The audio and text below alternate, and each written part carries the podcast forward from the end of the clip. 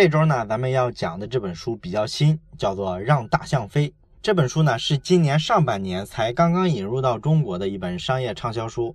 咱们之前呢，不是讲过一本《从零到一》嘛，就是彼得蒂尔写的那本。这本《让大象飞》被称为是《从零到一》那本书的实践版。从零到一那本书啊，讲的主要是一些理念上面的东西，就是告诉你做一个好的创业需要做哪些大的理念上和思维上的准备。那让大象飞这本书呢，会比从零到一那本书讲的要更具体、更细节一些，会涉及到更多的比较落地的东西。所以说这本书就被称为是从零到一的实践版。那这本书的书名为什么要叫《让大象飞》呢？其实它的意思呢，就有点像咱们都知道的那句话，就是雷军说的那一句：“在台风口上，哪怕是一头猪也能飞起来。”只不过呢，这本书里啊，他没有把这个成功的创业企业比喻成飞起来的猪，而是把它描述成了飞起来的大象。整个讲的内容呢，就是告诉你怎么让这个大象飞起来。这本书的作者呢，叫做史蒂文·霍夫曼。这个人呢，是硅谷的一个非常重量级的创业教父，也是一个天使投资人。他自己现在做了一个硅谷非常出名的创业孵化器，叫做 Founders Space。它这个孵化器呢，被福布斯杂志评为全球排名第一的创业孵化器，也是非常厉害。因为他还扮演的是创业教父和天使投资人的角色嘛，所以呢，很多创业者呢就把霍夫曼称为霍夫曼船长，意思是他引领我们走上创业这条大船。那他这个创业孵化器里呢，孵化出过很多著名的企业，其中有一些咱们也比较熟悉。你比如说那个图片分享的平台 Instagram，那个创始人就是霍夫曼指导过的。那咱们今天要讲的是《让大象飞》这本书的第一部分。那既然是讲创业创新这一类的东西嘛，那么第一部分咱们就需要上来先把霍夫曼对于创新的理解先讲清楚，对创新的前提和边界有一个比较清晰的界定。咱们看哈，今天好多的科技企业，好像谈起来他们的时候，咱们就会发现这些明星创业企业，他们的创新能力都特别强。而且呢，我们还会发现一个现象，就是说，一般的这种比较领先的科技型的创业企业，它往往都掌握着比较先进的技术。你想想，咱们熟悉的大部分企业，是不是都有技术基因，都有一个非常强大的技术团队，对不对？所以呢，在咱们大部分人的眼里啊，这个创新其实是跟技术创新基本上是要划等号的。咱们周围也经常会听到一些朋友这么讲啊，我就是不懂技术，不然我肯定去搞互联网了，我肯定去创业了。言外之意呢，好像说技术创新这件事儿是咱们跟这些明星创业者之间的一个主要的障碍。那么实际情况是不是这样呢？那本书的作者霍夫曼他就认为啊，在实际的这个商业世界啊，这种状况并不存在。也就是说呢，对创业者来说啊，技术并不一定是创新的最重要的部分。啊，实际上啊，霍夫曼认为啊，大部分的这个新发明啊，在成为被市场广泛接受的一个商品、一个产品之前呢，这一项新技术、新发明啊，往往会被埋没十多年。这个也确实是符合历史的。你像咱们历史上什么内燃机啊、电灯泡啊，再到计算机，从最初的发明到形成一个产业，这基本上都差不多，至少得有个十年的时间。那绝大多数的创业企业，尤其是像硅谷那些啊，号称不是要改变世界吗？他们其实并不太依赖这种技术创新，相反啊，他们主要关注的点是什么呢？是商业模式的创新以及设计上的创新。他们把这些创新啊，跟现有的技术做一个融合，才成就了他们后来的这些创业。而且，它跟现有的技术结合的时候啊，这些现有的技术一般都是现成的。啊，也就是说是非常容易获得的，甚至说是开源的。你比如说像手机的操作系统，安卓系统，咱们都知道它不就是开源的吗？那任何人你都能拿到这个安卓系统的底层的代码。那你在这些底层代码的基础上，你就可以做一些改进，添加一些个性化的功能。咱们国产手机不都在干这事儿吗？对吧？什么小米的系统啊，锤子的系统啊，华为的系统啊，那都是在开源的安卓系统的基础上去改进的。这个其实从技术上来说都不是很难的，它没有说出现一个我需要专门的重新开发一套手机系统，没有这一步，大伙用的技术都是公共的，都大差不差。而每一家手机企业呢，它比较独特的地方，并不在于这个系统。咱们今天发现，所有基于安卓系统的手机系统，整体来说都比较流畅，很少有特别难用的。那它每一家手机企业，它真正创新的地方是什么呢？其实一般就是商业模式和设计上的创新。你像商业模式，咱们比较熟悉的就是小米，是吧？咱们之前讲过参与感和小米生态链战地笔记那本书，所以呢，小米的模式咱们都知道，它是打造了一个竹林生态，形成一个生态系统。那设计上的创新比较典型的就是锤子，哎，那个手机确实是非常有个性的，也很漂亮。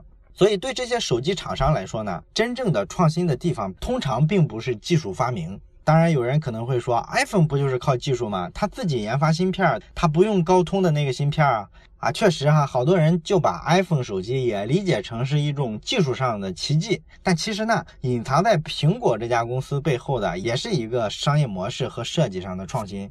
如果你了解乔布斯的事迹的话，你其实就都知道，他其实主抓的并不是技术，他主要是抓设计，尤其是工业设计这个环节。因为大部分的手机零配件啊，其实都不是苹果公司自己生产的，都是找这个供应链上下游的这些供货商，他们去提供各种配件，然后再统一给到富士康去组装。有些零配件，比如说屏幕，甚至说来源于苹果的竞争对手，比如说三星。但是你说苹果手机卖这么贵，而且呢，苹果一家就拿走了全球智能手机市场利润的百分之八十以上，靠的是啥？难道是因为他自己研发的处理器比高通的强多少？肯定不是因为这个，主要是因为那种符合用户体验的设计，以及说苹果设计的这种 APP 的这个生态系统。是这些东西让一个苹果的用户，他使用了 iPhone 之后，然后你再让他改到安卓系统，他会觉得特别难受。苹果推出这个应用商店之后，这就是一种创新了。这是一种全新的商业模式，它让用户在应用商店里啊去浏览、去安装各种应用软件。这个模式呢，跟以前的功能手机可是完全不一样的，跟 PC 端的 Windows 系统也不一样。它是一个非常独特的商业生态系统。用户呢，在这个商店里啊去浏览、去安装各种应用软件，有些软件是付费的。付费的时候，苹果可以抽成，那么这就给苹果带来了源源不断的收入来源，而且苹果的用户跟苹果手机就能更紧密的绑在一块儿了。因为每当用户要安装软件的时候，他就等于在这个苹果打造的生态系统里啊，投入了更多的时间、更多的金钱。所以呢，他这会儿如果说要离开这个生态系统啊，跑到安卓去，这就意味着他以前的那些投入啊，他都要放弃了。所以说，这才是苹果的这个商业模式啊，它这个创新所带来的价值。很明显，这个价值啊，主要不是附着在产品的硬件或者说技术基础这上面，而是说商业模式的设计。这个跟什么三星啊、HTC 啊都不一样，对吧？当然了，后来的国产手机啊，咱们看小米啊、锤子之类的，其实都在模仿这个模式，都在建立自己的应用商店呀，提供一些软件的服务啊。这个基本上就是把自个儿给苹果化了。所以说呢，霍夫曼就认为呢，真正有价值的创新啊，其实主要不是技术上的创新，通常都是商业模式的创新或者设计上的创新。而且呢，霍夫曼还特别提到一点，他说，如果你拥有这个技术上的重大突破，也就是说你技术上取得一些优势之后呢，往往还会限制你很多创新。哎，这是为啥呢？其实道理也很简单，你想想啊，一家企业它一旦拥有了一项新的技术突破，你在这一项技术上拥有了一个绝无仅有的优势。那这时候呢，他往往就会陷入一种管道思维。管道思维你还记得吗？其实就是咱们讲《穷查理宝典》那本书的时候，查理芒格说的那句话：“你手里有一把锤子，那么你看什么都觉得是钉子。”当你手上有一种技术，你明显比竞争对手有优势的时候，那么你通常就不太会考虑市场需求的事儿，你肯定天天盯着自己的技术，把绝大多数的注意力呢都放在保持自己技术的独一无二上啊，看看你到底比竞争对手领先多少，然后怎么继续的拉开这种差距啊，等等等等，你都在想这个。但问题是一项技术距离抓到一个市场的需求，然后做成一个产品，这还有很长的路啊。那技术领先的企业呢，通常不会把太多的精力放在这一块儿，他们通常啊就会找这些市场上现有的解决方案，然后看看跟我这个技术啊能不能结合起来，能不能给它形成一个更好的方案。而你看啊，这时候他这个思考逻辑就有问题了，他明显思考反了。正常来说啊，你想在商业市场上获得成功，那么你首先需要去了解市场上有啥需求，也就是说用户有什么痛点。然后呢，你为了解决这个需求、这个痛点，你就需要去看看有没有一种新技术能使用。用新技术的目的是为了把这个解决方案的成本压低，或者说呢，让这个解决方案的用户体验更好。这是说新技术在商业上使用的一个主要的动力，对吧？也就是说呢，技术其实是为解决方案、为产品服务的，这是绝大多数成功的商业的一个逻辑。可是呢，当你手里掌握着一项先进的技术的时候，你就很容易本末倒置，就是刚才咱们讲的这样，对吧？你因为有了这项新技术，所以你去看看市场上有没有一个现成的解决方案。然后这套解决方案呢，你希望的是能够把你的技术优势最大化的发挥出来。但是这个思考逻辑并不对，因为它偏离了消费者，偏离了市场嘛。不管说你推出什么解决方案，你都是在围绕你已有的这个技术，从这个点出发去解决问题的。可是，如果你是一家正常的企业，你没有什么技术优势，那你在抓一个市场需求、一个用户痛点的时候，你在琢磨这个痛点的解决方案，你可能会尝试各种方向、各种不同的方案。这时候呢，你可能用到各种各样的技术，不停的去尝试，看看哪种体验更好，哪种更符合市场的需求，是一个更好的解决方案、更好的产品。但是呢，你现在如果有了一项技术之后，它就限制住了你思考问题的方向。所以说，霍夫曼呢就把这种状况称作是技术陷阱。他不是做孵化器的嘛，所以他这么多年呢就发现了好多的创业企业都会陷入这种技术创新的陷阱。当然了，这么分析你可能觉得有点意思，但是真实的市场上确实会发生这种状况吗？哎，这一点呢，霍夫曼在书里啊还特别点了一个例子。这个例子是啥呢？就是大名鼎鼎的比特币。哎，咱们都知道比特币啊，这几年特别火。现在的话，一枚比特币的价格是两万多块钱人民币。我记得我刚接触比特币的那会儿啊，才几百块钱一枚。这一两年都涨成这样了，简直是夸张的有点离谱。那比特币呢，争议非常大，有人说是骗子，也有人呢认为它是未来的货币。那支持比特币的人呢，一般都秉持着这么一个观念，哎，什么观念呢？就是他会觉得比特币所使用的这种区块链的技术是一个非常厉害的技术，是一种创新，非常先进。所以呢，他们相信比特币最终会取代现金和信用卡。那比特币背后的这个区块链技术，它是个啥呢？其实这个东西有点复杂，有兴趣的朋友呢，可以去详细了解一下。咱们这里只能简单的讲一下。这个区块链呢，其实就是对传统的金融的这个数据加密呀、数据处理的这些手段，等于说做了一次特别大的调整。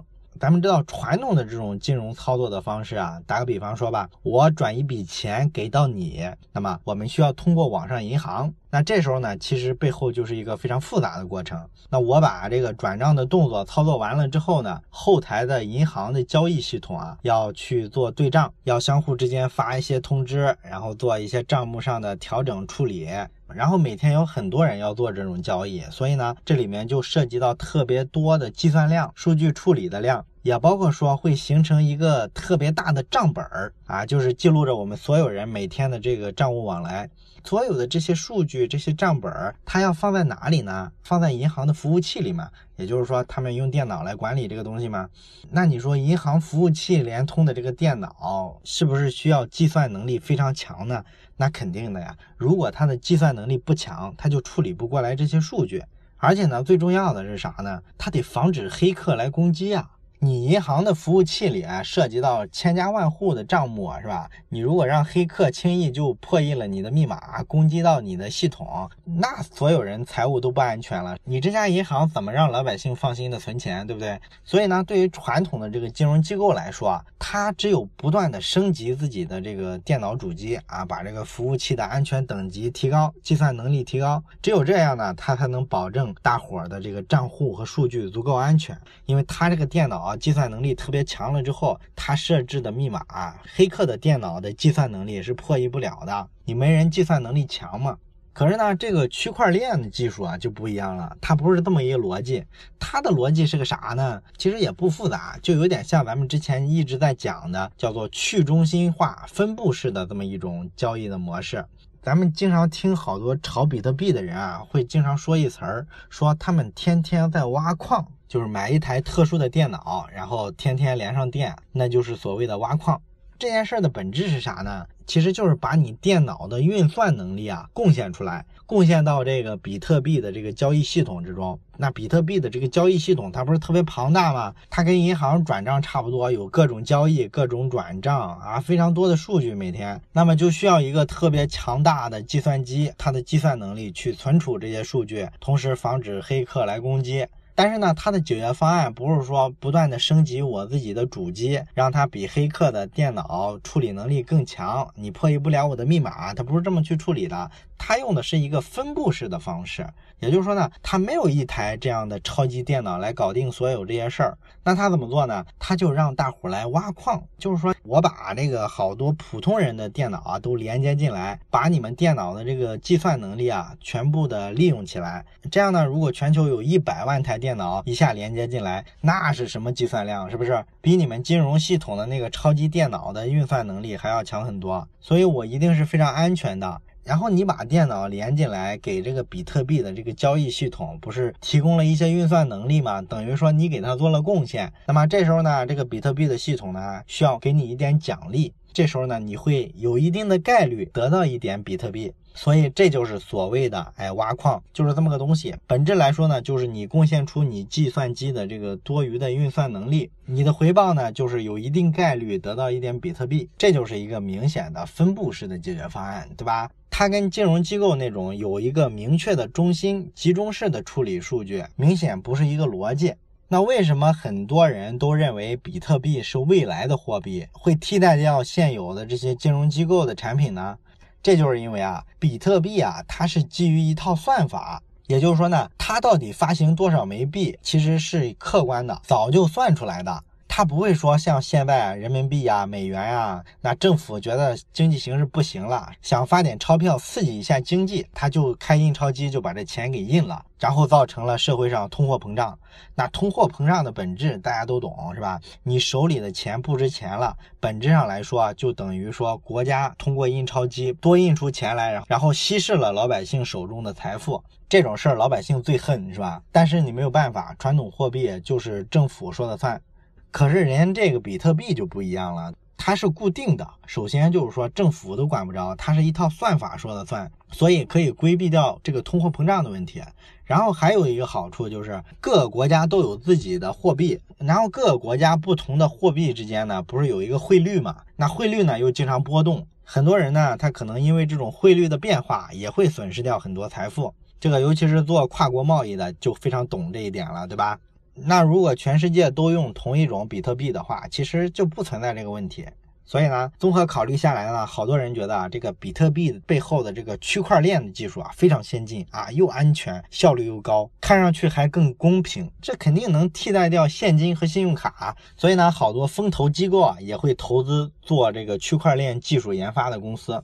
他们也认为呢，大概率来说，未来啊，比特币这一类的虚拟货币会替代掉传统的金融机构那种保证金融安全的方式。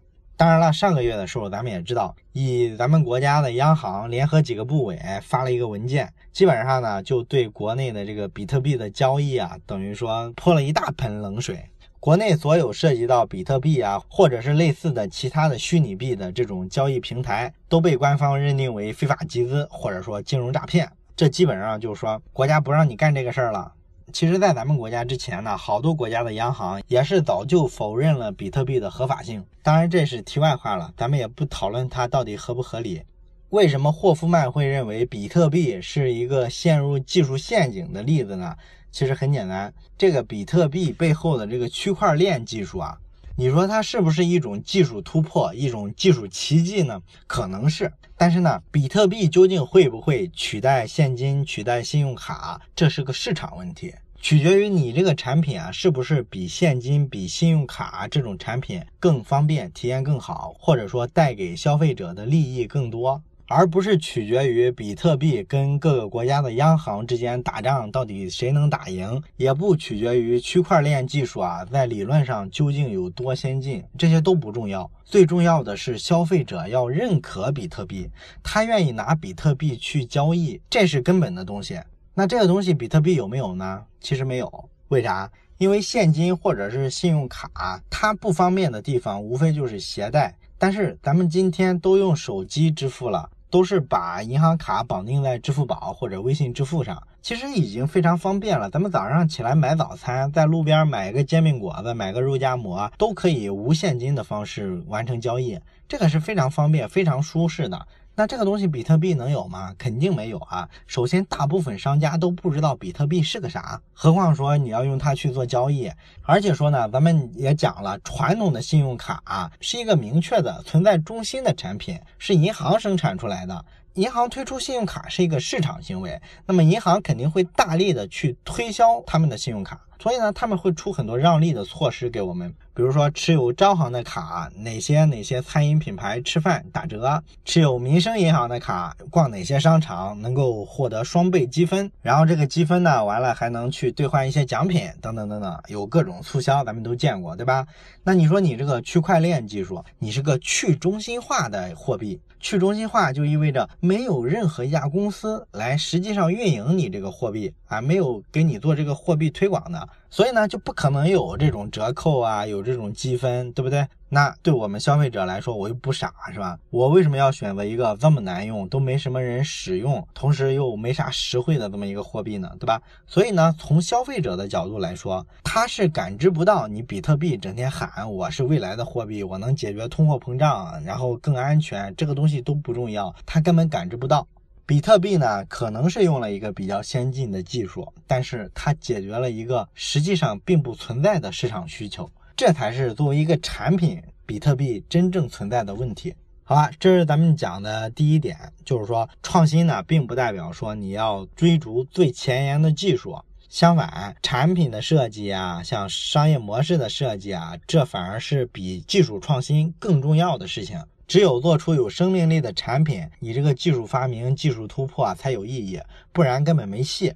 那接下来呢，咱们再讲第二层意思。霍夫曼认为呢，创新要来源于模仿啊。这个论点说出来，我觉得大部分人应该觉得都很奇怪，对吧？咱们一般不都是讲创新就是走别人没走过的路嘛？怎么还创新就是模仿呢？那霍夫曼的看法其实特别明确啊，他认为呢，模仿或者说复制就是一种非常绝妙的商业策略。咱们自己也知道，很多的美国人啊，也包括咱们中国人自己吧，很大一部分人都经常的奚落咱们中国的这些创业公司，都说他们只会抄袭啊。比如说，咱们今天能数得上号的好的互联网产品，其实都是在硅谷之后出现的。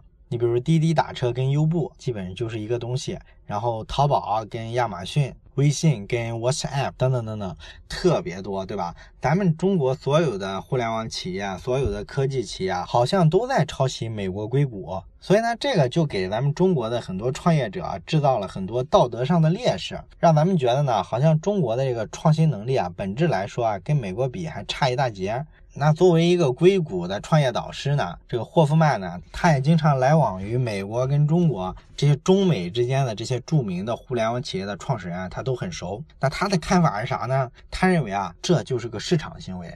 如果说你简单的抄袭别人的创意就能挣到大钱的话，那所有人都会这么干，包括硅谷的人一定也会这么干。他只要不这么干，他就是傻子。但是结果是硅谷没有这么干，中国人在这么干，这说明啥呢？说明市场环境是不一样的。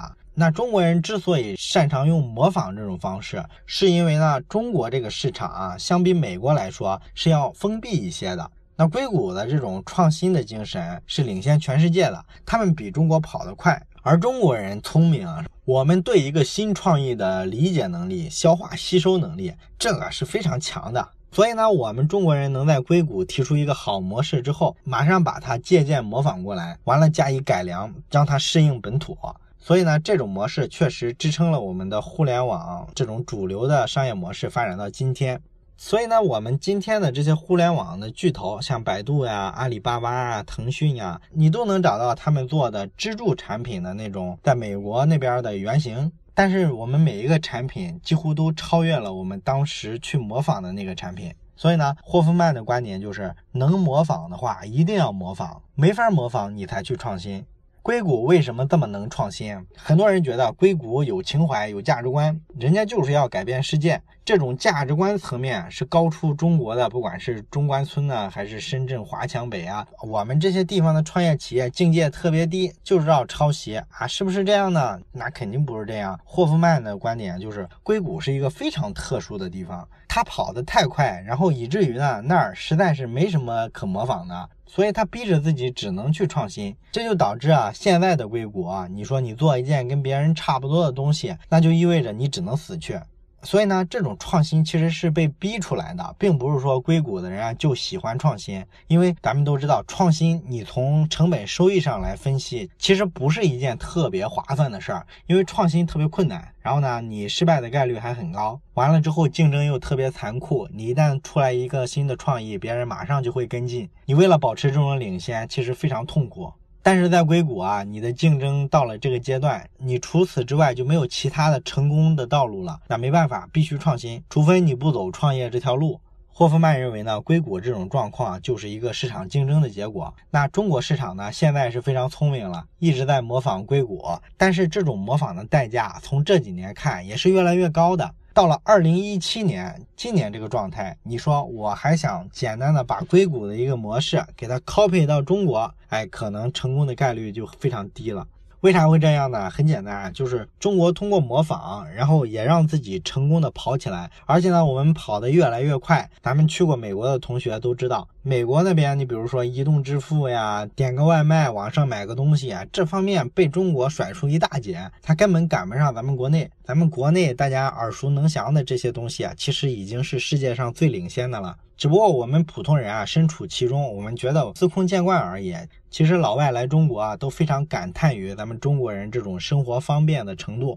那当我们中国已经在很多领域领先了世界之后，你就会发现，我们也可能越来越面临着像硅谷那样了，竞争太激烈，没有可模仿的，你就只能自己创新了。而且呢，整个的这个历程啊，硅谷也曾经走过。硅谷一开始啊，也没有这么创新，也是到后来过了这个模仿的阶段之后，竞争变激烈了，你没辙了。也包括后来的日本、韩国都是这样一步步起来的。日本人首先模仿的就是美国，日本制造当年不也跟中国制造一样，被认为是中低端的产品，是吧？假货特别多，当年他们也有这个尴尬。但是后来的质量也是慢慢起来了，而日本制造就成了一种品质的代名词。